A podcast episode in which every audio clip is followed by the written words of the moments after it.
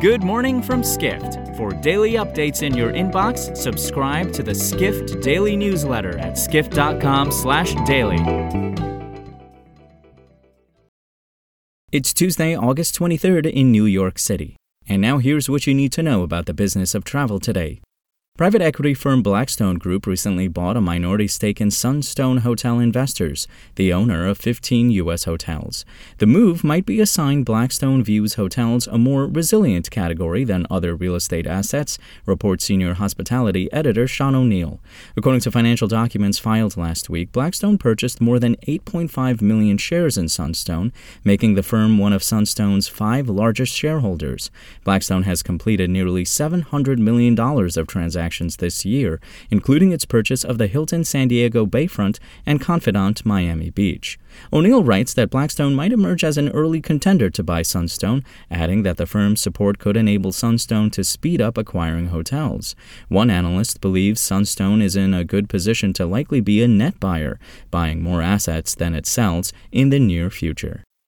Next, the accommodation sector is continuing to make progress in its recovery. Skift Research's newly released Global Accommodation Sector Market Estimates reveals its revenue is expected to hit 95% of pre COVID metrics this year, reports senior research analyst Varsha Arora. The report also found the Americas is the biggest contributor of accommodation sector revenue.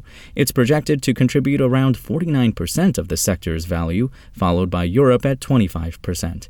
Arora notes that the Americas is the biggest market for luxury hotels, as well as being home to a population with immense spending power. The report also indicates a full global recovery in hotels would occur by next year. Finally, apprenticeships are seeing a renaissance as employers worldwide rush to fill vacancies. They also could be the solution to the event industry staffing shortages, reports contributor Paul Cook. As the number of people aged 16 to 24 in the U.S. serving apprenticeships has more than doubled in the last 10 years, Cook writes there's little doubt they can be beneficial. Apprenticeships, which include structured training focusing on specific skills required by the employer, usually lead to full time employment, notes consultant Marianne P. Bobro. And as the areas of apprenticeship programs are being expanded, Cook adds that event executives view those programs as avenues to find qualified candidates. For more travel stories and deep dives into the latest trends, head to skift.com. To find these stories and more insight into the business of travel, subscribe to the Skift Daily newsletter at